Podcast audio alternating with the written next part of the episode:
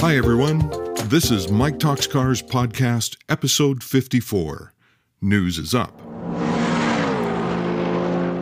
In industry news, direct to buyer sales and online sales are showing signs of becoming the norm. This, according to most global auto industry leaders. Forecasting this major shift in auto sales has become somewhat of a sport in the past five years and has picked up during the pandemic and consequent chip shortage. Manufacturers like Tesla and Vingroup's VinFast are certainly examples of how direct to consumer sales can work, but according to JD Power's sales satisfaction survey, buyers of EVs have very high expectations of the sales experience and scored EV dealers lower than traditional automakers. The dynamics of how people buy vehicles will certainly change over the next decade, and dealerships will have to flex to accommodate those changes. The questions are Will people still prefer to deal with a person when buying a car, even if it's online? And will competition between brands still need salespeople to help guide the process?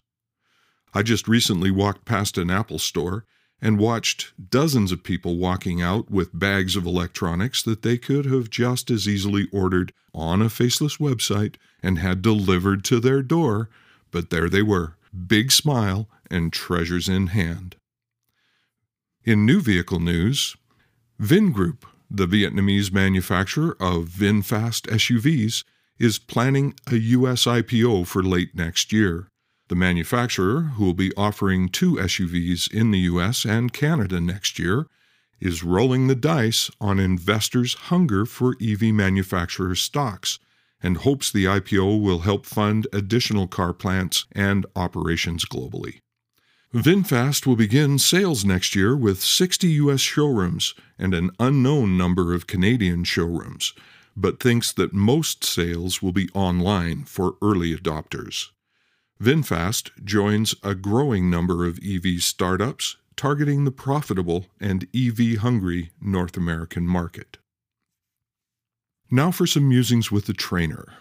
How many of you have sold a vehicle where the customer told you that the decision to buy came down to the fact that they liked the way you treated them compared to the other dealership they were shopping? This is a very common occurrence. For some reason, you managed to connect with them in a way that other salesperson or salespeople could not. Often, this is because of the 10% principle. About 10% of the people you meet will feel a natural connection to you because of your personality or the culture that you come from, the languages you speak, shared experience and interest, or just something we call chemistry when we can't quite put our finger on why. Experience and sales skill can actually increase this 10% to a much higher level.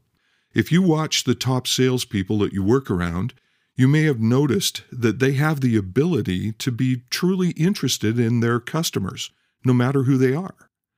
They communicate in such a way that everyone seems to relax around them and are happy to deal with them.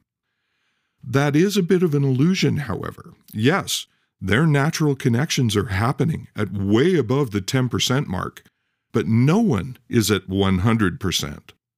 The very best salespeople are quick to recognize when a customer isn't responding to them and become skilled at assessing the situation and turning the customer over to someone that might be more able to connect.